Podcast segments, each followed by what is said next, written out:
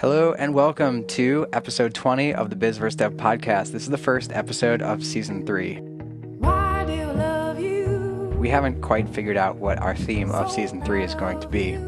Neither the theme song nor the thematic elements of the topics of discussion. Do you have any ideas about this? I think we should consult the creators of Lost. Ah, yes. We're actually dead. Yeah, we're... Spoiler alert. Everyone's actually dead. It's been long enough since Lost aired. I think it's safe to not. And here we are still chatting about. So there was no definitive conclusion that people were dead on the show, though. And also, it's true. Maybe not the best timing with the whole plane thing. There's a Malaysian airliner that was shot down today by Ukraine. Today? Yeah, but you, Malaysia can't cut a break with this. It's kind of it's unfortunate. Wait, um, shot down? Yeah. Um, how do we, how do we know that? Ukrainian rebels claimed that they did, and that they shot it down. Mm-hmm. Wow. Uh, Wait, Ukrainian rebels shot down a Malaysian airline? It what was passing over there. They just shot down anything that was passing over? Yeah, it happened to hit a Malaysian airline. That is so plane. Stupid. It is indeed very stupid. Um, So we have a new uh, audio recording setup for season three. It's very high tech, and uh, it's going to be fine. I know you're not seeing sounds on the screen, but they are, in fact, going into the screen. They're inside the computer. There's sounds in the screen. I, let me just check and make sure that we are on we'll link that the right show bit rate. What a terrible movie, yet to this day. Yeah, I mean, the the, sh the movie came out in two thousand one, yet I'm still quoting obscure passages from it. What is that, like thirteen years ago? It's indeed thirteen years ago. I think it came out... No, maybe it, doesn't, maybe it was two thousand two, early two thousand two. Wait, you just brought a fact to the show that's not real fact? Maybe. You mean it, a, true, a true fact? It's a squishy fact. It's a fuzzy fact. Plus or minus two years. No. So it was either in... I remember I was in sixth grade when it came out, and I just dated myself. Sixth grade. That makes you pretty young. Yes. Sometimes people hold that against me. Plus my baby face, which definitely holds everything against me. A friend of mine, actually, withheld all the dates, like all the years of the dates from his resume mm-hmm. when he was applying for jobs because he didn't want to be discriminated against for being too young. You know, I have I've done that, and then I've been advised against doing it, but then I was told to do it, and then there's very conflicting reports. Because it's illegal to actually ask. Yeah. They can't ask how old you are. I remember there was discussion about surrounding someone being hired uh, where someone I know was recommended, and they reached out to references, and the response was, I can't, you know, we weren't expecting to hire somebody so young, or to be seriously considering somebody so young. Yeah. Uh, which meant they... assumed what the age was. Granted, I'm sure the person was young looking in general. Mm-hmm. And the, the the diploma date was on there, which they figured out either high school or college and whatnot. Right. And you have dates of internships, which is also kind of backtrack. So you can figure something, you can, you can, you can get a plus or minus two estimate of how old somebody is. Right. And then you meet them in person. You're probably in the younger scale of things. So, enough with the witty banter. Let's uh, Never. let's do some follow up. You had something you wanted to say from last. last I did. Time. There was um, remember we discussed Significance Labs a while ago, and the, their goal was to tackle, you know, in Silicon Valley, it's sexy to tackle two things: either problems, first world problems at home, or third world problems abroad. But what about the equivalent of third world problems at home? Right. Where low income families who are making maybe less than twenty five thousand dollars. And how they can survive. So they present a couple of design challenges and, and other materials of how can you help these type of families navigate the system. Uh, you know, if they have to request assistance of some sort, what can they do to to alleviate all, all the stress that that, um, in, that they encounter with this? So how can we how can we mitigate the amount of activity they have to perform, and especially make it easier for them to understand these forms and work with these very bureaucratic government organizations? Yeah.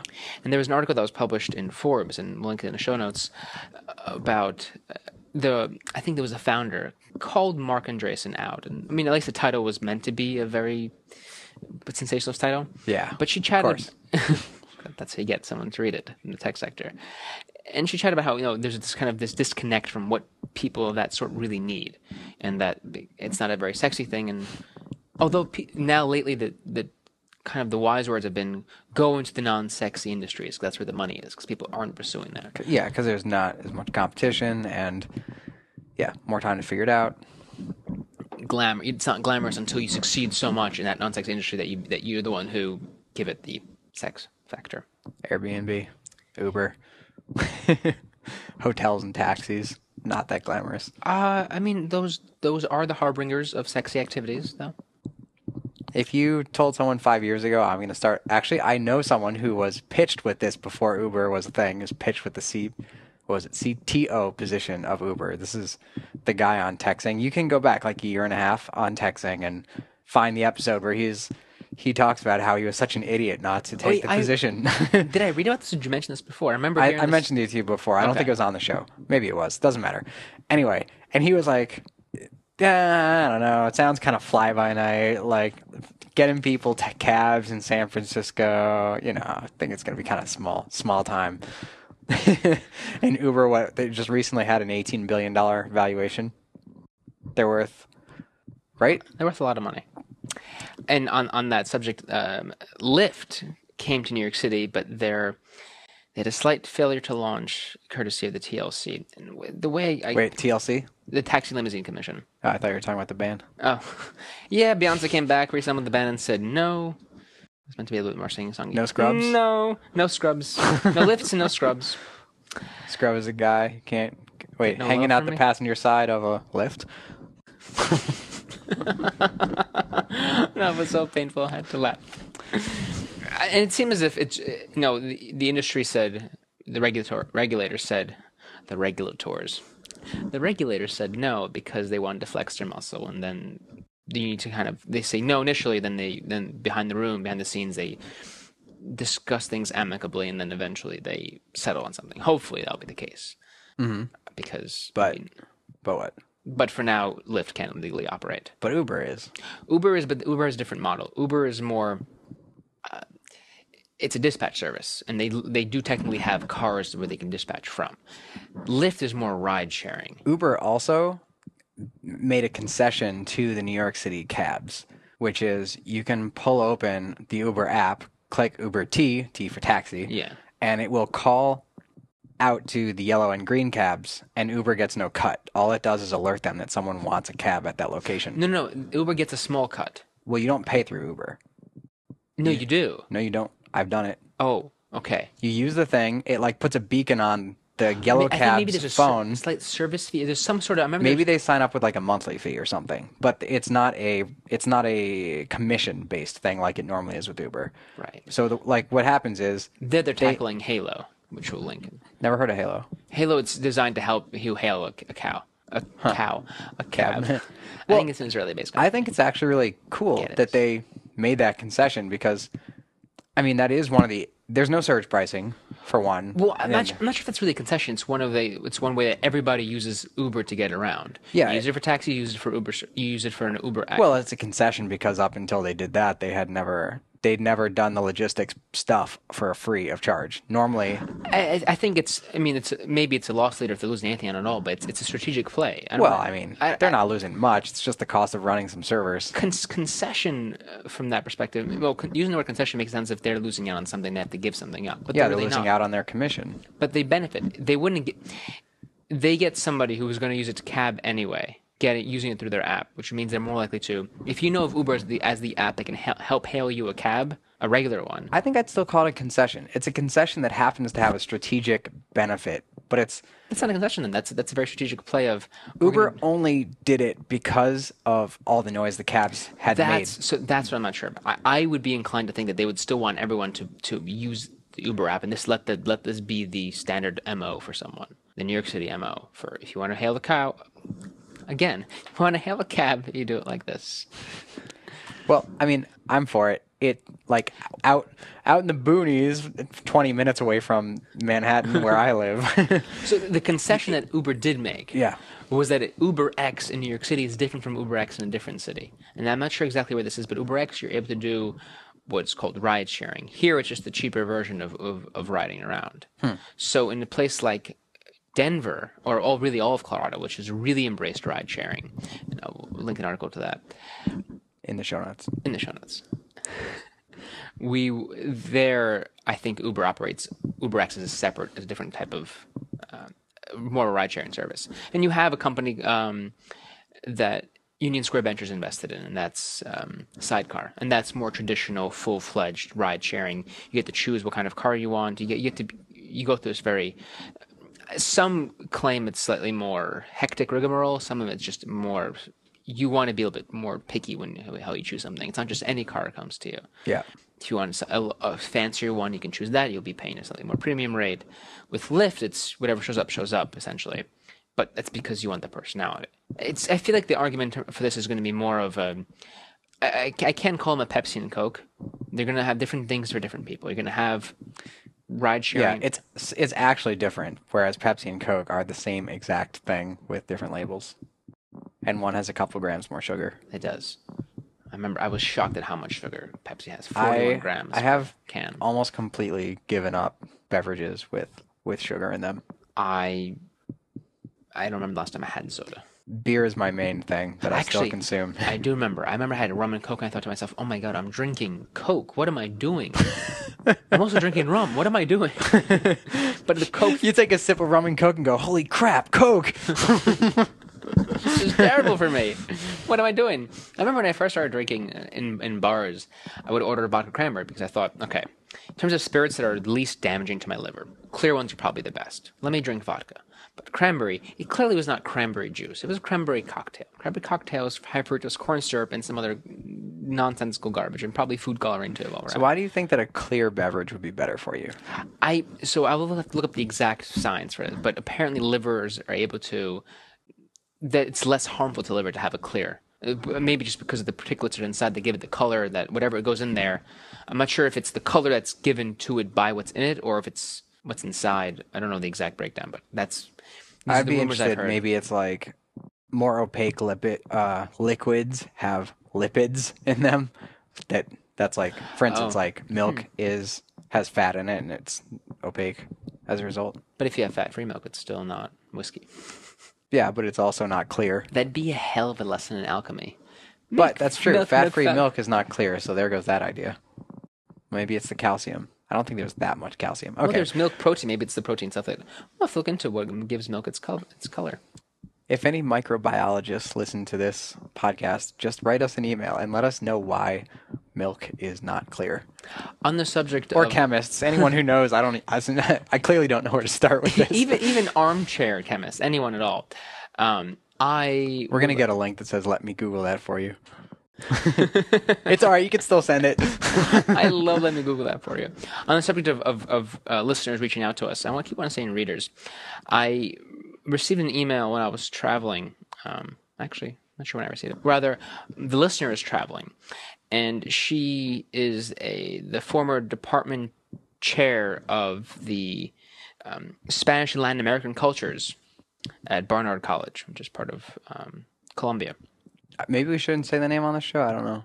Just first name. Let's go with just first name. I didn't. Well, her name her name is Wada. And right. Hi, Wada. Glad glad you're listening. Thank you so much.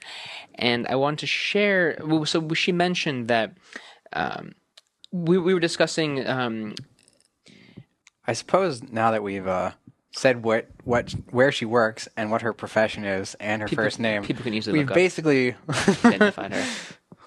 I'll have, you know what? We'll we'll drop her an email and we'll cut this from the show if she doesn't want us to. Yeah, I'll reach out to her.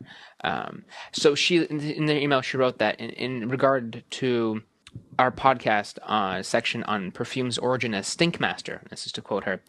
Uh, there's a tidbit she learned from the Museum of London during the plague epidemic of the fourteenth century, and we'll link that particular link in the Museum of London. People thought that perfumes ward off infection, especially if they if they contained. Now I'm going to butcher this word in pronunciation. Ambergris or am, ambergris, ambergris, uh, which is whale's vomit or, necess- or uh, poo, according to more recent theories. Something that comes out of a whale. Yeah. So presumably, and this, this is what the listener su- suspects, is that they may have acted as insect repellents because plague is spread by a rat tick. Hmm. Um, and currently, and this, so this all discussion started because uh, we were discussing truffles and how expensive those are. Absurdly expensive. And apparently... Was that part of being a listener of the show also? No, that was just that was just discussion of, about truffles. Got and it. then uh, it turns out ambergris or am- whale poo is... Or vomit. or whale vomit. poo and or vomit. Whale excrement that's not sperm. Is sperm excrement? It's well, it's excreted. Well, is it? No, it's ejaculated, not excreted. Season three is off to a good start. Season three is about excrement and ejaculation. Uh, it's, so yeah, it's more expensive than truffles. That's and truffles are something. What exactly is a truffle? A mushroom or a chocolate? Ah, so this is exactly the question I had. I was under the impression that truffles are just chocolates. Well, it doesn't make any sense. Truffles are kind of a mushroom-esque thing, and I should, again, I'm butchering this as well. There was this great bit with uh, Gordon. What do you Ramsay. mean mushroom-esque? Sorry, I don't want to cut you off, but what? They they grow in in in the earth, and they have to be very meticulously cared for, and they can go up to maybe thirty-five hundred dollars a gram. I think. Is this related to the chocolate at all? You know. The listener is going to hate me because I remember she explained this to me. And I just cannot remember. I read the email chain and did not come away with a clear understanding either. Oh, so the truffle, that, that chain that I forwarded, the discussion about actual chocolate mm-hmm. and truffles was an in-person conversation. Got it. And that's, that's why I have no idea what, what I, I was like scanning through looking for like the, hey, just listen to the podcast. And I was like, I have no idea what's going on in this email chain. So I'm going to give up. I must be missing something. Slightly. Yes. So you know what? I will follow up again and deduce, or of course, listeners, if you guys want to do some research on truffles versus, versus chocolate truffles, or maybe we can. So to recap, just in case we have to cut parts of that out. Perfume was thought to, we, we, dis- we discussed that to perfume. ward off disease back in the Middle Ages. And the reason was because they thought the perfume re- Pe- was an insect repellent? No, no, no. So people thought that perfumes ward off infections, and this they sprayed it. But back then, may- many perfumes contained ambergris or ambergris, which is whale's vomit, or according and to that, more recent war- theories, whale poo. But what happened, most likely, they this... Uh, these perfumes acted as insect repellents, and because the plague was spread by a rat tick. Right, which were... is not an insect, but whatever. Yes. What, what is a tick? An arachnid. Oh, it is. Well, an arachnid repellent. A pest repellent. A rat tick repellent. That's all that matters, really. Yeah, but I want to figure out what the, the broader sense is. We're always curious. I wonder what. Why would whale vomit and or poop ward off insects and ticks? I mean, usually you think of stinky things as attracting insects, although they used it as perfume, so maybe it wasn't stinky. I don't know. I think perfume is stinky, personally, so I don't know how to how to make sense of this. I forget. Did we discuss the the, the movie and well, the book to Perfume, A Story of a Murderer? The Story of a Murderer? Murderer? The Story of what? A Murderer. A Murderer? No. So there's this fantastic book, and it was made into a movie, and I'm not going to ruin the end scene. Because it, it is prolific, though. Not like we did to Lost. Not like we did to Lost. They're all dead. Tastelessly to Lost. Although, actually, I think we, I think Jason Biggs is catching more flack for the whole Malaysian thing than we are. Who's Jason Biggs? Exa- well, he is from American Pie. American Pie is a classic film. Yes, which I haven't seen, but I know it. I, and I watched that. So it wasn't for my generation, but I watched it, and I grew up with it, kind of. I'm watching it maybe twelve. American Pie was less a part of my childhood than Back to the Future. It tells you a little bit about my childhood. Tells you a little bit about mine. And now he's the co-star of Orange Is the New Black. Oh, wait. Who is he? He's Piper's fiance. Oh, that guy okay. was in American Pie. American Pie is coming back to me at the same time as now things are all connected. Now, the one of the crazy... So why is he getting flack about... Whatever wait, so we were talking that, about. one of the re, one of the women from the first season, one of the really crazy hair. I don't know. It's prison. They kind of all have crazy hair. Not the, all of them. The but blonde with the crazy hair, very disheveled. The main character? No, no, no. Main character is always the religious of, one. No, not not Pentataki. Um, she was the she was very active uh, lesbian. I got nothing. She had a deeper voice, raspier. Well, she was also in in American Pie. So they they. Uh, I think there's maybe there's a third person who was in American Pie. I'm not sure. In any case, I think there's some quick maybe there's a thought catalog, some kind of article I read about, kind of quick list about insider facts about Orange Is the New Black, and a couple of them were American Pie. So Jason Biggs said, "Who wants to buy my Malaysian Airlines uh, frequent flyer miles?" So people were weren't very ple- pleased by that. Too soon. Way too soon. Within twenty-four hours. That's a bit soon. I think it happened earlier today. I think it happened. With, I think he posted within twelve hours. Well, I mean, honestly, within the first month is too soon. So the day of is obviously way too soon. Yeah. I think twenty-three American citizens were He on. Already had made a joke about the thing before I even heard about it. Yeah.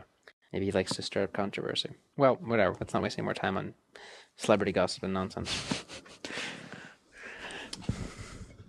So, do you have any book recommendations this week? We skipped it last week.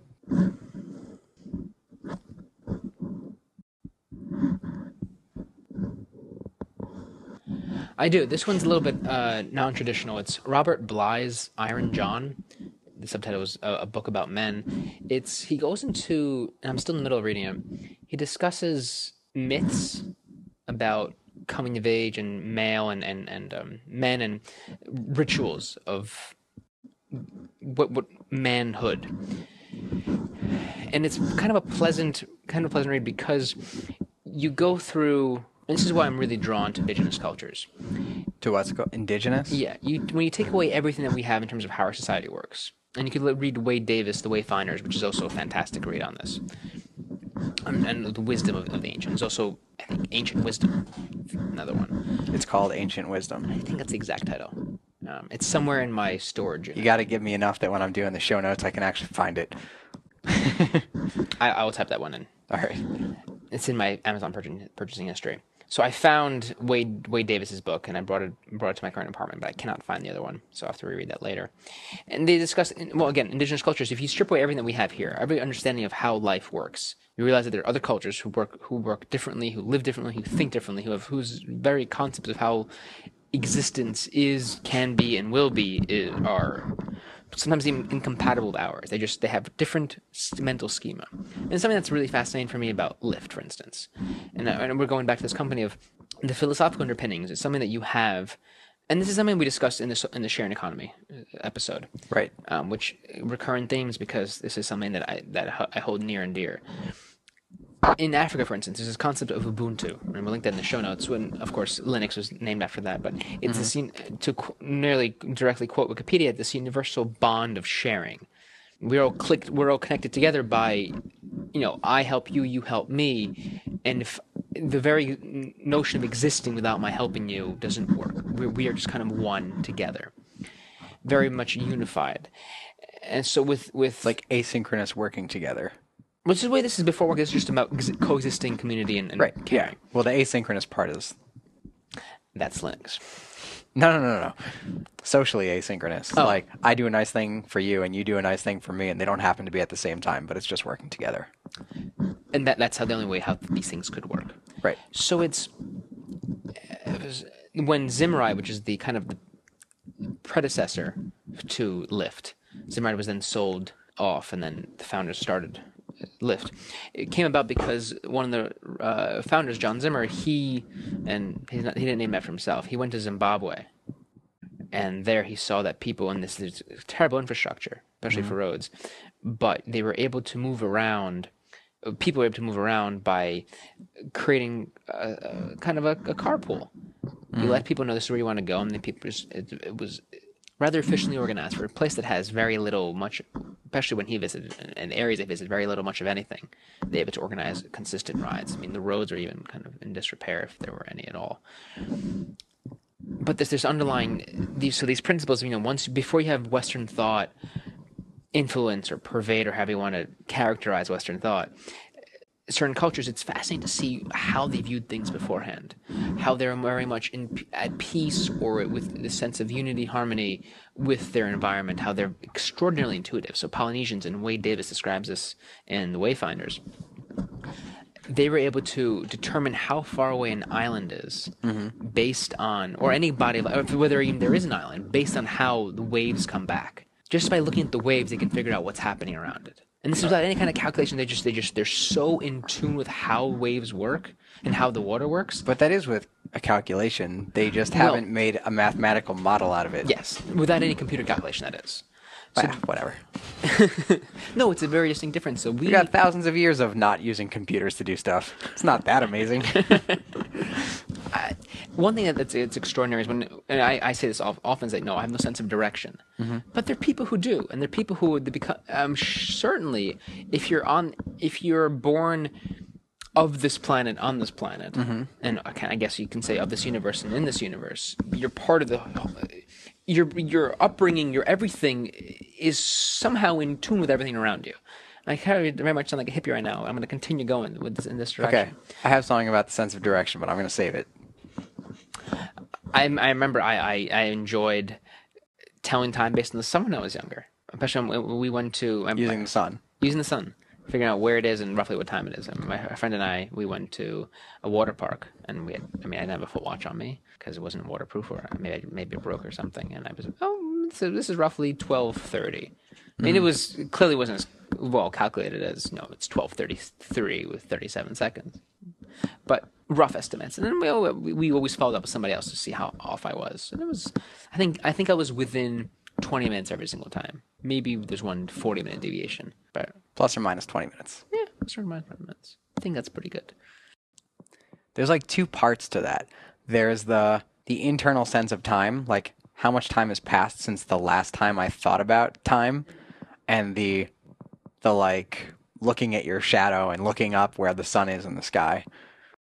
But imagine, so whatever we have in terms of, we can look at the sky and look at our shadow, oh, we understand how this works. Yep. Imagine being so much more in tune with how the world around you works. And you, and you, and with these, when you, when you don't have anything else, that's all you rely on. You figure out which plants, which berries, which animals, which, how to navigate the seasons, what's edible, what's not, what's useful, what's not. How can you make these things work for you to survive and coexist? Uh-huh. And having these philosophies come to the West, you know, almost as a reaction to capitalism, and what we the things that don't. I don't um, think it's related to capitalism. Well, where they they can coexist, but they're being pitted against one another because they're being introduced in the capitalist system. So they, I think there there might be mutually exclusive. Rather, they more, I I don't think they're mutually exclusive. You can't have principles of Ubuntu and pure, unadulterated, although inherently it is adulterated, capitalism working together side by side. What do you, you mean? You can have unadulterated capitalism. You just don't fuck with it. Inherently speaking, capitalism is adulterated. That's what I was going for. No, I know. You just want to let out an F-bomb. Hells yeah. All right, so... And so, and now you have maybe reaction, maybe not. Maybe just it's, it's a force. It's a different type of force that comes here, and people are viewing them, viewing things differently. They're saying we want to have, we want to work like this, and it's having have, a, have this revival of the the philosophies that we've had back in the day come back, and it's kind of where we all started from. So you have an you have a, a revival of, of ancient philosophy through modern technology. We're getting to the point where we can bring about this utopia which people have dreamed about for so long, and this is how we've idealized things. I think, and that I think that that's more in tune with how we're supposed to be, because if an indigenous culture has it, and I, although this, you know, some you might describe as being barbaric, or you know, may, maybe they have, but the difference is they an indigenous culture may have certain things which we have lost on our quest to whatever improve yeah. the world vis-a-vis capitalism, but they also have all kinds of downsides that we have managed to eliminate, mm-hmm. like polio. Very, although I wonder how many of them actually have experienced polio. Yeah, but so polio is just an example, but take any highly contagious disease, and I don't know, AIDS, for instance. I mean, which they may not have. So you're the way that the Western world has been able to encapsulate AIDS and find all these ways of coping with it and stop the spread and educate everyone how to not get it and stop people who have AIDS from being cast out of society. All of those things are things that would not be able to happen without the sort of Western technological sort of. So I, I'm I'm not eschewing uh, t technology. I'm not. I'm not I'm, to an extent, and I'm not advocating being a Luddite.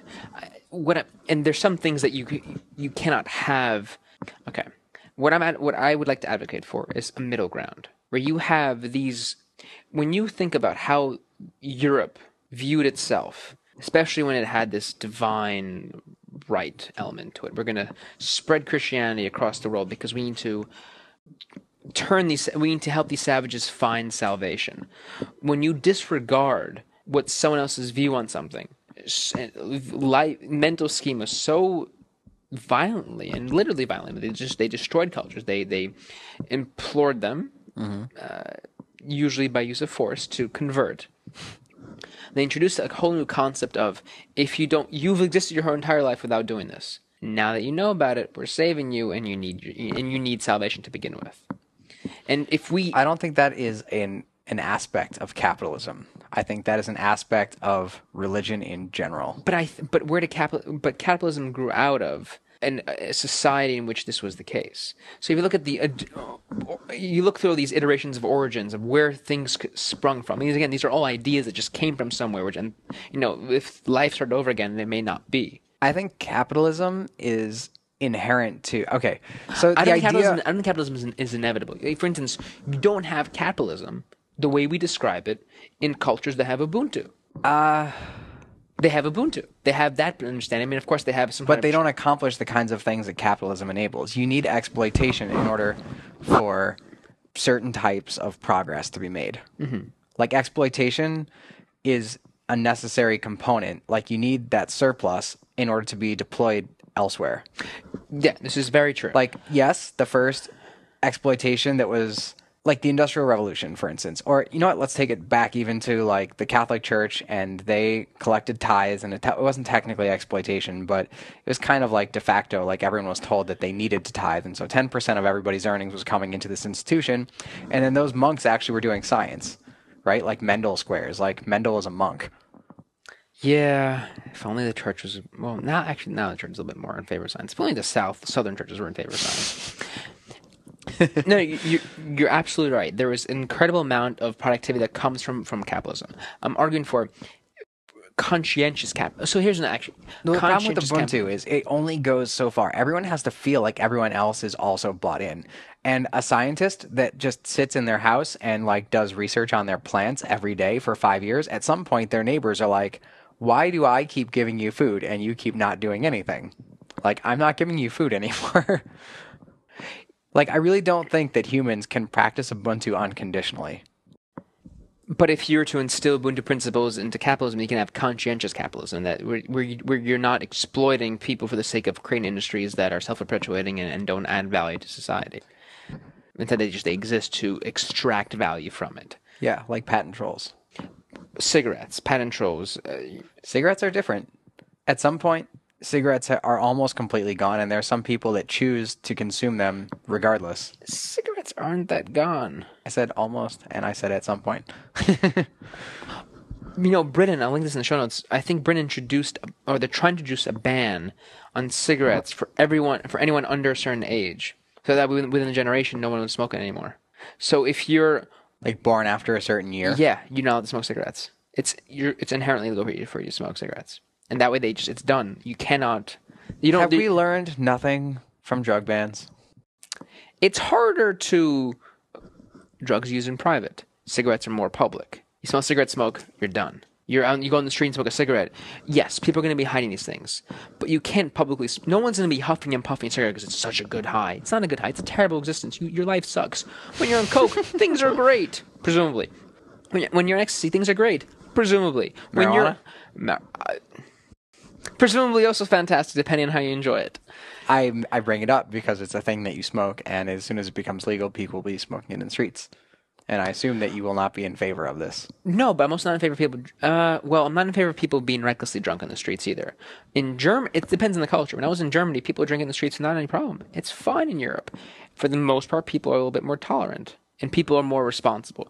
In New York City, people who drink in the streets, maybe it's because it's it's forbidden to do so. But if you... it's only the people drunk enough to do it anyway. Yeah. But I would not find it pleasant to have people in New York City drinking in the streets. In general, people in New York City are too rowdy. It's a very... such an old man. Get off my lawn. All right. I think we should move on. Wait, we were all... This, is, this all sprung from... speaking of books, which sprung from something else. The, the Lyft discussion, I can't blank in where... okay, you were giving a book recommendation. Yes. It was, oh, right, mythology. So Robert Bly's Iron John. This is a very extended, very extended discussion about um, this fascination, because you get these origin stories of how people have perceived what various social constructs are for so long, and what, what they are prior to the very to the pervasive understandings of the Western world. What is it before all this? But what is it, especially before marketing happened? How did people view things before? And is this – and once you get to the point, once you get back to I, – I guess this this would be closer to the original truth with with these myths of how people perceive, perceive something, and, and trying to figure out what is it about this myth that makes the myth that made it resonate so strong. Marketing is just group persuasion, and that's been around forever. The well, only difference is that marketing is group persuasion in service of selling a product. Yes, or or selling an image. So now it's very hip to be – or for a little while before there was a backlash against it, it was very hip to be stupidly thin. In the Roman times, people found it to be attractive to be overweight. It was a sign of wealth. In fact, Romans you would eat so much, they would feast and they would vomit. They would induce vomiting, they would, and they would feast again. And they would gallivant in their very fr frivolous orgies of, with the featured man, woman, and animal back and then. It's worth noting that that was a very small portion of their population. The men, the women, or the animals? One of the ones engaging all the engaging all these orgiastic all of behaviors. these behaviors, the eating and the orgies. That right. was the one percent, and I would say that the one percent is probably still doing most of that. You know, they probably are. There's some shady shit going down with Skulls and Bones. Skulls and Bones is the secret society that most presidents have belonged to. They're out in Yale. I thought you were making a Pirates of the Caribbean reference. No, no, it's real, definitely real. I was kidding. All right, so um, we're about forty minutes in.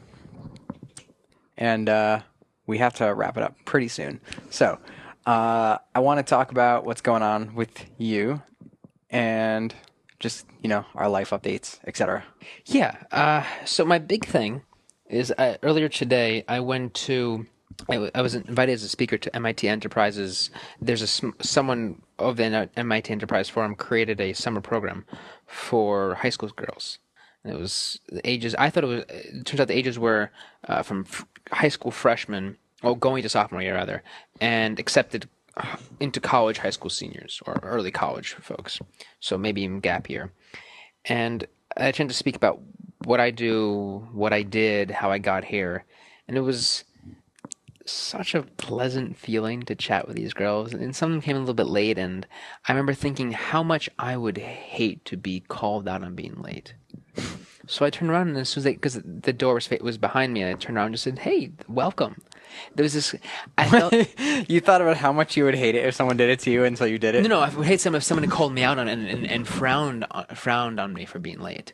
But it's just, you know, this these these girls are they applied to it and they were accepted and they're here voluntarily, but you know there's still some sort of commitment to attend the whole time. So what is what is the program supposed to do exactly? It was to expose young women Uh, to all things entrepreneurial, a different perspective. And some of them are from technical high schools, some of them are from uh, more science-based high schools. And to show them, you know, you, you, here is what entrepreneurial thinking is. You can either apply it in life in an entrepreneurial way and work within a company and become that person, or just to try a set of principles that help you break free of unnecessary mental chains. How big is the program? I think there were maybe twenty-four girls in the room, something along that line. This is high school? This is all high school. And they had other speakers, a speaker from Facebook, a speaker from... Actually, the only one I can remember off the top of my head is another speaker from Facebook. Okay. Because he and I are the same fraternity. You're in a fraternity? I was in Alpha Epsilon Pi. Any fellow A Piers, feel free to listen. Feel free to reach out. You may remember Alpha Epsilon Pi as having the luau scene in The Social Network. Nope. Luau, did you see Social Network? No. Oh, well, that's why I don't remember that. Yes, that's A P I. Also, We're, all things fraternity kind of tend to, like, wash right over. You know? All things Greek. I shouldn't say fraternity. All, all things sorority also wash right over. Now, all things Greek, do you mean Greek and Roman? Or just fraternity Greek? Both. Uh, yes. I don't speak Greek either. Well, you should. It's an important language if you want to... Dine with Dionysus. Wait, was Dionysus the French, the, the Greek or the Roman one? I don't know. So Romans adopted a lot of the Greek gods and they shifted them around. I'm blanking which one Dionysus. I want to say Dionysus was, was Greek because then who was the Dine, who was the French, uh, the, the Roman Dionysian equivalent? We'll have to look that up. And to our readers in the show notes. It was, I finally got a chance to... And I've, I've fantasized about being a teacher for so long. I, I really wanted to be one, but I don't know how to accomplish what I, what is I want to do and how to how to address and, and, and satiate all the things I want to that I find fulfilling in being a teacher in general. And in, in addition to that, to be a teacher, And this was just one that quick opportunity just to chat with somebody and relate to them and treat kids and teenagers as teenagers and kids, but also treat them seriously, take them seriously. So treat them like kids, but also seriously. And I'm hesitating to not say also like adults, even though that's... You shouldn't say, no, everyone should be... It's to to speak to somebody. So this is what marketers do. They speak to somebody the way they, that, that person needs to be spoken to to get their attention. Wait, so you, that's what who does? Marketers. Oh, marketers. You, you relate to them as they need to be related to. So you might draw concepts. So for instance, I, I discussed fear of rejection and fear of failure, and then we talked about dating because it's such a that for them such a close parallel. They can understand. And there was one girl who said, "I don't care. I'm going to tell a guy I like him because if I don't, I'm going to miss out on that. I'll get rejected. Okay, then I move on. Fail fast." Fail fast. Fuck it, chip it. I don't think that's the right lesson for dating. No, not for high school girls. And but there's another girl who there who was, she was used to getting really good grades, but she was the one who, who came up with an interesting concept for a company, uh, whereas a a heel where the the heels the heel part of that was removable, so you could turn into a flat afterwards. So it's stylish. They can go back and forth. So it's very, and it's because she saw her, that her mother and her sister were suffering from this type of stuff.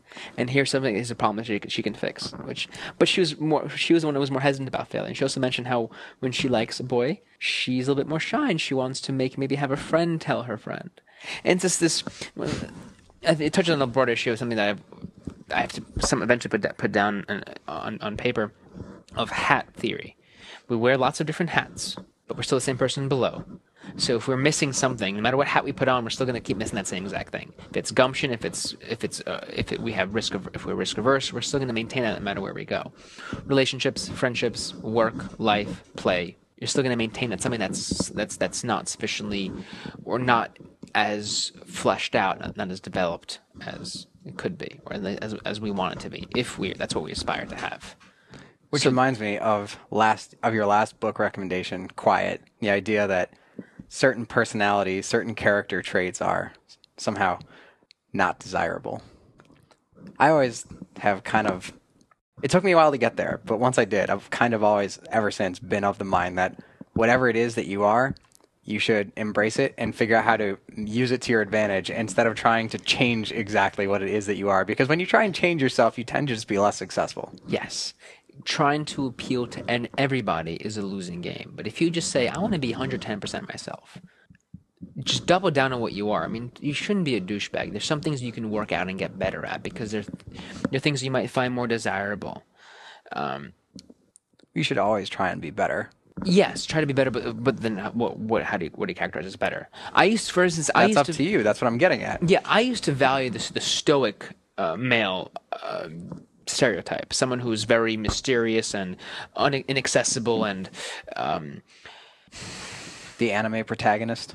I don't know about anything about anime, but for instance, if you guys ever seen Roger Dodger, this guy is he's a copywriter. He's very disconnected from life. We'll link uh, link the trailer to the, in the show notes, and kind of exemplifies his character very well. But I was drawn to someone who's more like Ari Gold from Entourage, just someone who's. But now I look at Ari Gold. I watch clips of him every, uh, clips of him every now and then because it's just kind of nice to reminisce about fun show that I enjoyed mm-hmm. watching for several years. I think I can't I can't imagine being that way. It's a terrible place to be. You're such you're you're so mean. You're so unpleasant. You're funny, and you're. I'm glad you're a caricature, but I would never want to be around someone like you. Right. And that's not what I want to be anymore at all. And I found. Maybe partially because I cut out gluten that how, and how much irri that irritated me and uh, caused me to be irritable and angry, but or, or just meditating more and, and, and finding more the person I wanted to become by finding things that I, I, I was I found pleasant. And I mean, there's a music parallel here too. Well, sort of like in-show follow-up. I, I on the topic of mentors, I kind of feel like there's people in the world who are like that to me. And I don't know, they're like not really mentors because I hardly even know them. Just these people that I see in the world, like that are sort of public about their life, and I admire something about it. And then I tend to, like, a couple years later, like, it's like once I've absorbed whatever it is that I admire about them, like, at some point I stop admiring them. And it's not that the thing, it's like not that they have stopped being it, it's just like. I, it's like I've, I grok it and I don't need to, like, admire them anymore to. It's like when you see someone do something like awesome and you're like, how does that even happen? You know, like you like, I don't know, like those guys that dance in the subway or something. You're just like, whatever that guy just did, like, that looks like he's defying the laws of physics. And you're just like, you can't help but look, because it's just like you, your mind can't process like what's going on. And you're also hoping you don't get hit. They're actually, the police is really cracking down on those. Huh. Well, I mean, so I kind of have that sort of effect towards like people doing things in the technology community or whatever. It's just like things that I like, it's like, how did that person even get to where they are? Yeah. It's like, how did you get to be the person you are? Like, how do I do that? And then sometimes once you see what the path is, you're like, I actually don't want to go down that path. I've come across some people who are incredibly accomplished, and I think, but look, look what you gave up. I value, I, I have different values from you, and that's why I can't take your path. I'm gonna take my own path, and you know, there's some people I look at them. How did you do all these things? Now you you work in Iraq or Afghanistan, and, and you also have this, and you did it when you were in high school. And I thought. I'm thinking of something in particular, but I'm blanking where, where to link it, so I'll just make, fine. for now we'll make it an abstract example. And I realized, well, clearly that person was driven by something in particular, and my looking at it from the outside in gives does no one justice. Yeah, because I don't know what the intentions were, I don't know what the motivations were, and, and if, presumably they're in, very much intrinsic. But if I do things that are more in tune with me and stay as self-reliant, that's another thing to to link to and to read. And also, if you you can't try to emulate someone else's, like when you see someone that does something desirable, you often don't know how they got there, and when it's like you aren't them, so you can't go down their path. But you can. But there are things that you can. And, and Susan Cain wrote about this in her book about this uh, free trait theory. That if there's some a trait that you need that that you can. Kind of equip yourself with that is very desirable and, and desirable, and it's necessary. You can kind of cultivate that. Totally, that's what I do. That's why I pay attention to those yeah. people. And it's you know this is why I there's something that I realized now that I loved about Bruce Lee, and I didn't realize back then what was it about that him resonated so heavily with me. That he took something from everything. He took whatever worked for him from every different uh, philosophy and ideology and, and form of martial arts that he encountered, and he created his own. Because he said, this system is too limiting, that system is too limiting. This mode of thought, this this Mendel sarcophagus that these people are choosing to put on their heads, it's not for me. I want to take the best of this. I want to understand why this is there mm-hmm. and where the origins of all this is. And then I'll figure out, well, now I'm going to put this system together, and here's my understanding of these origins. Here's how I'm going to synthesize them and create something new out of it. It's something that, that works more for me. I wonder... So this is why I'm always drawn to new programming languages. Like mm-hmm. every time I learn a new language, there's always something in there that's like different from the way I normally do things. And that's what fascinates me about it. And I wonder if at some point, like, I'm going to have exhausted the low-hanging fruit of what you can learn from other programming cultures, and it's going to become not interesting anymore. And I'm a little bit excited for when that happens, and also a little bit scared. Like, maybe I won't actually be that interested in programming once there's nothing new to learn anymore. Well, there's always going to be something new to learn. It's, by the time you get to that point, there's going to be different... Well, it'll be too much work for each extra little tidbit of... Languages useful. Will be different by then. Uh, maybe. They ha they're not changing that fast. Well, the na I mean, once you get to quantum computing, everything changes in terms of how language structure works and how... Once you change how the processor works in general. Well, yeah, true. But... Programming languages are abstractions, and they're designed to be understandable. So even if you change the computing architecture, the ch odds are the abstractions are going to stay the same because they're what people understand already. Yeah. Hmm. I mean, there'll be some new exciting things be that'll be like new abstractions that are specific to quantum computing, and that'll be interesting, but most of it's probably going to stay the same, I would guess. Until we get into when you have a bigger cross-blend with... Once you get more biomimetic or biomimicry entwined with... But inherently humans think, like the way our brain works is, how do I make sandwich? Okay, let's lay it out. Let's make a checklist, and you do it in order. Like That's, that's not how, that's not how human thinks. That's how we've... That's how we've... That's the easiest way to communicate it. Like that's an easy way to a computer, but that's not the way that we think in general. And this if I say, how do I make a sandwich? You would explain, well, okay, first you need to get these things. The ultimate programming language yep. is going to be one that has nothing to do with com computers now, as, as they are now. It's going to be of how our brains work in the very... When we still don't understand that, that is going to be how one little change and how this one little variable can shift so much in our heads. But the real way that people think is they think of what... They um, think of the end result, and then they try and figure out how to get there. Like, that's how human problem solving really works in your brain. You're like, I want a sandwich. All right, how do I make this happen? How do I get sandwich into mouth?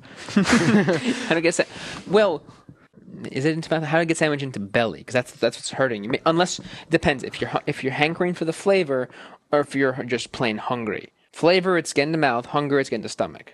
But I, I, I want to. I, I think in your mind, when you're thinking about solving the problem, it's not really that important which of those two things you set as the end goal. I, I want to backtrack for a moment here about when you said something that fascinates you about when you learn the languages. But going back to another kind of shared thing of ours is music. The artists that resonate with people are mm. the ones aren't the ones who are trying to please everybody. They're niche, especially now that you have things. You know, you have mainstream music in general just kind of flailing about, and you have oh come on, mainstream music is better than it's been in decades. Top forty? Come on, rude boy, can you get it up? No. No, that Rihanna song is not good.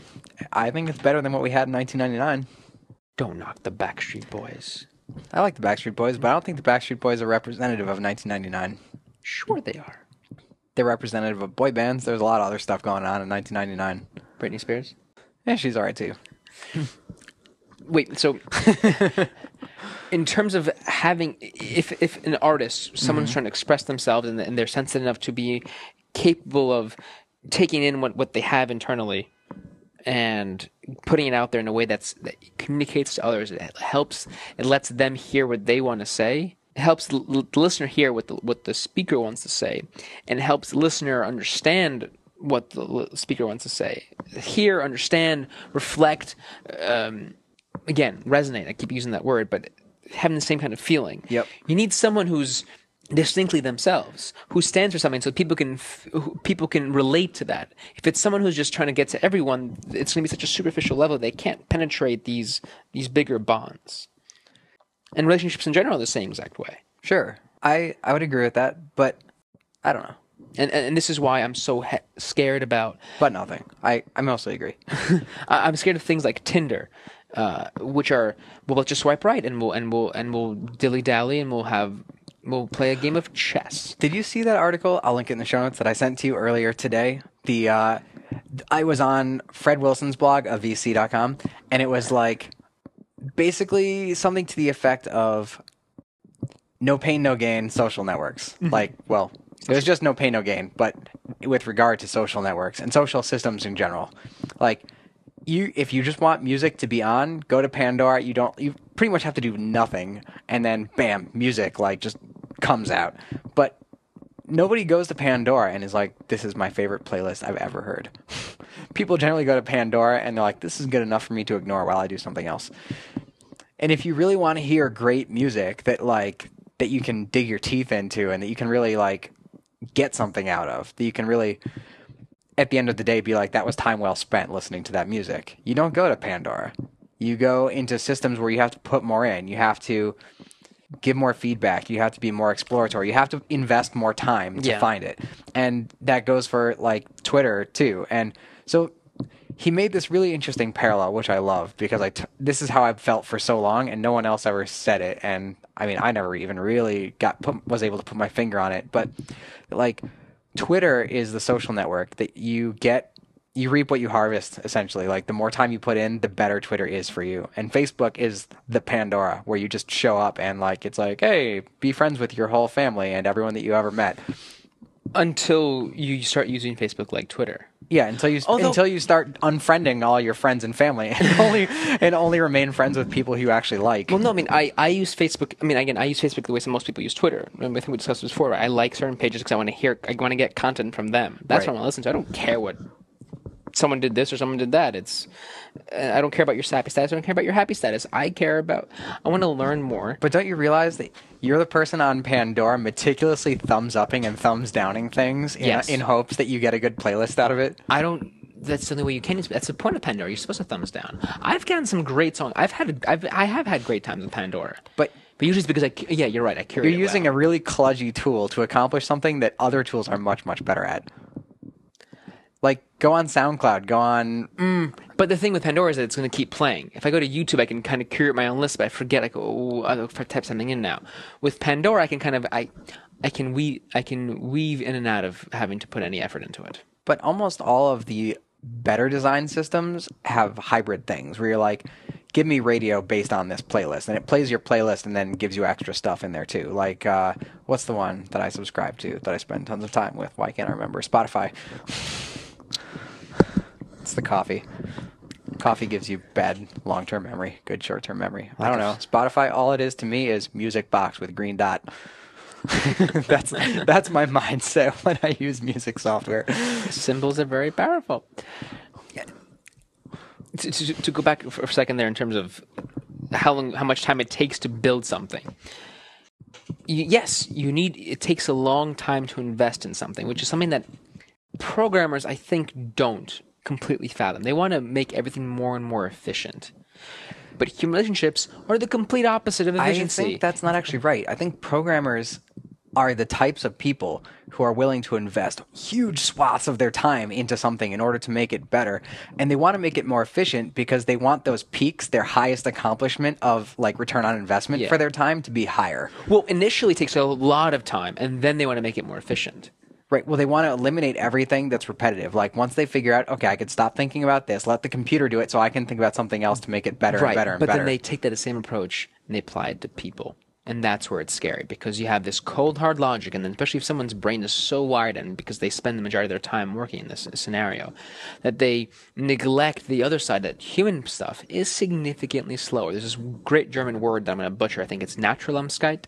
It's in um, self-reliance, in Emerson's Self-Reliance. I'll, I'll link that. It's I, I mentioned earlier, it's an incredible read, and I think everyone should be able to read that once every couple of months. So with Tinder, you swipe right, you swipe left, you meet this girl, you meet that guy. It's, it, I mean, I'm no fan of Tinder, but continue. But it's yeah, but it's a quick thing, and this is why I I, I, I deplore mobile. I yeah, but that's not inherent to mobile. No, it's it's the things people assume things on mobile should be faster. When we text, or at least this was bigger before, we use text speak and we sound like bumbling idiots. I never did that, for the record. Ditto. Mm, no, I did. In AIM I used to do, and then I and then I, I then I wisened up. No, it wasn't AIM. It you know was, what I always thought? Text speak is for people who are so like technologically illiterate that they are such as like they're the reason they have to use text speak is because they don't know how to type. You know? I was like, oh, these poor people that can't touch type, they have to say the letter U instead of Y O U to save two keystrokes. Yeah. It's I, like, I don't know, I could I can type like with one hand faster than, you know, I guess I assume those people, because why are they doing that? This is true. Uh, but then you have this approach to relationships where it's so people are taken so quickly and it's thrown it's throwing things out of whack. In that they expected things, and then but I don't think that is characteristic of software people. Like I actually, no, no, not sorry, not all software people, but in this particular subset of how we're approaching things. So things supposed to be shorter. OkCupid, for instance, pro people's profiles used to be very rich, vivid. They wrote a lot. People who wrote a lot were appreciated. Now, things have changed completely, where people are writing uh, short sentences. That people are just, message sent, being sent is more like a chat than it is an actual email. Yeah, but that which is being lost. I'm not entirely opposed to that. I mean, that is just like moving the conversation out of the medium, and I don't think that OkCupid right. chat is a great place to get to know somebody anyway. The me but OkCupid messages were OkCupid profiles were also were if the per sorry I, I should I should I should qualify that. For somebody who is capable of expressing themselves using language well, it was a fantastic way to get to know someone. But again, that, that game has changed. My bigger thing is that this is spreading to other elements. So you have Tinder, and then you have, I think it's an app, app called Tipper, which is swipe right, swipe left for jobs.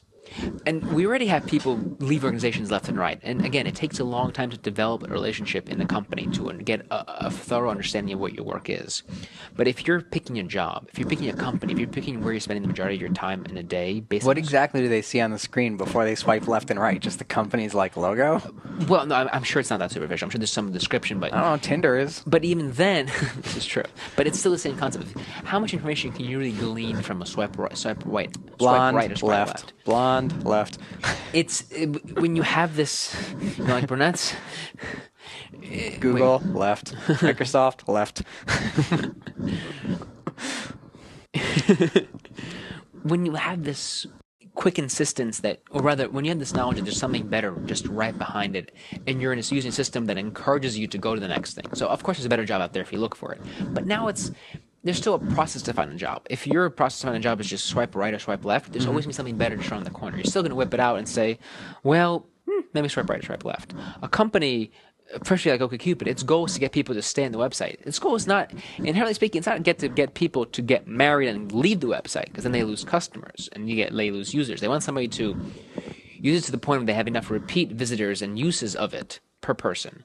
Uh, visits rather and, and and uses per person that they'll continue to generate some revenue. I mean, Tinder, like I discussed before, was developed by I A C so that they would people would eventually get comfortable using. But those stories of people who actually do meet someone and get married are what drive people to want to use the platform. I mean, ultimately, when you that that that's the trick. That's that's the head fake. That's what that's what people are drawn to, but that's not what they actually want to celebrate as much.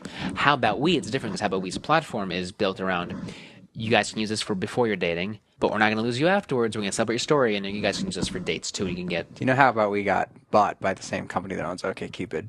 Oh, you're kidding me. I didn't know that I A C bought them, too. Wow. Well, so clearly there's, a, there's clearly a dating monopoly. Online dating monopoly. Oligopoly at best. Yes, oligopoly at best. Like the country. It's this very brash approach to, I have these options. I can swipe left. I can swipe right. How About We, by the way? How About We for couples mm. is awesome. What do what's your experience with it? I mean, I would like it if there was less bars, but well, you should write them and tell that. You should also let people know that they should stop going to bars so often because bars are stupid. Mainly, I don't like bars because they're so loud. Like, I don't even mind sitting and drinking and talking. Like, that's all fine if you could actually talk. It's yeah. There was one in Astor Place that I went to. I'm blanking the name now. We'll link in the show notes for all you New Yorkers who want to go to a quiet bar with pleasant music. I, I, you have to scream in a bar, and they make it they make it louder, so you have to drink more. Yeah, and then that's how they sound. Yeah, they actually don't want you to talk. They want you to not be able to talk so that you'll drink. Yeah, no, but and even if you're screaming loudly, louder, they'll turn the music up a little bit more, so you end up buying more, so you don't feel something for you to do in the quiet moments. Yeah, interaction. So they they intentionally a bar intentionally makes you uncomfortable, which is just silly. I just I hate getting home and like my voice is hoarse yes. and like. I'm like dehydrated. It's just like well, I'm never. I don't think I'm ever dehydrated. Although I, I'm fascinated by how quickly I get so thirsty. I mean, I'll drink three glasses of water in a bar. Four. I mean, that's full beer. Well, the louder you talk, the more air you're pressing through your vocal cords. Like the more you're exhaling, and that dehydrates you. No, I, I'm still. I'm, I mean, I drink a lot of water regularly. And beer dehydrates you. I don't drink beer. In fact, I don't remember the last time I went to a bar and I drank. I, I do remember. But prior to the last time I went to a bar and drank something that was alcoholic, I don't remember. Which was, last time was my friend's birthday, or the night before my friend's birthday. Which is one horrible, horrible shot of, I guess, tequila or vodka. So, season three. Don't mean to cut you off. I was done. um, I want to talk about Marco's, Marco Arment's podcast app, because we're podcasters. And if you're listening to this podcast, you should totally, and you have iOS because it's iOS only. Sorry, Android people. Um, it is called Overcast, and it has this really cool feature, which I actually don't think you're going to like, but I love it, which removes the silence in between speaking. So yeah, most, I don't like that. Most podcast apps, you want to be able to listen to a podcast faster, right? Like most podcast apps have an acceleration thing, so you can listen to a podcast more quickly. But Marco's key insight is don't accelerate everything the same amount. Accelerate silence more because it sounds much, much, much more natural if you take the silence out in order to speed it up fifteen percent than to actually speed up the speech. And turns out it it is seamless. It's like you can speed up a podcast twenty-five percent without having really any audible artifacts. Like you can barely tell it's even sped up. It doesn't sound like that YouTube uh, like well. That's a different thing. That's where you actually speed up. Okay. That's where you speed up the audio, like sample by sample. So you actually play it back faster. It's like playing back a forty-five on mm-hmm. a, on regular speed or whatever. I think I actually said that backwards. You play full size record on forty-fives. Anyway. Um, and it, so it takes out the silences. It sounds totally natural. Like he doesn't remove all silence. He just cuts down the maximum silence to like one second or something. Mm-hmm. And I don't know. It's great. So anyway, it's called Overcast. It's in the App Store. It's free, and then if you want to get advanced features, there's like an in-app purchase for an upsell to like unlock some more stuff. So check it out. And if you go in there, totally, are you using it now? I'm, or rather, tonight? I'm using it for my like main podcast listening for a little while to mm-hmm. see how I like it. Although I can't see myself switching back because there's so many podcasts that I couldn't get through because I was bored because there's too much dead air. That's where we're going to differentiate ourselves. No dead air. But I do like some dead air. There's a human silence in there. You know what? I, I'm after having used Overcast with the like the feature that removes dead air. I'm like very opposed to leaving dead air in our show now. I like. I'm, I think I'm going to do the same thing that Marco does, which is essentially you cut out a maximum, like you just, you don't cut out all dead air. You just limit the maximum length of dead air. So you never have dead air longer than, say, one and a half seconds, which sounds really long. Very well. Anyway, I am going to find out how to do that with Logic. I mean, I kind of know, but I'm not entirely sure. So anyway, with our new audio, hopefully there'll be less dead air. And, uh, if you do download Overcast, you should totally obviously subscribe to this podcast in Overcast and link your Twitter account and recommend us too so that other people will find the show. Please. And follow us on Twitter. We're at BizVerseDev, which is also in the bumper, so I don't know. Maybe I'll make a new bumper.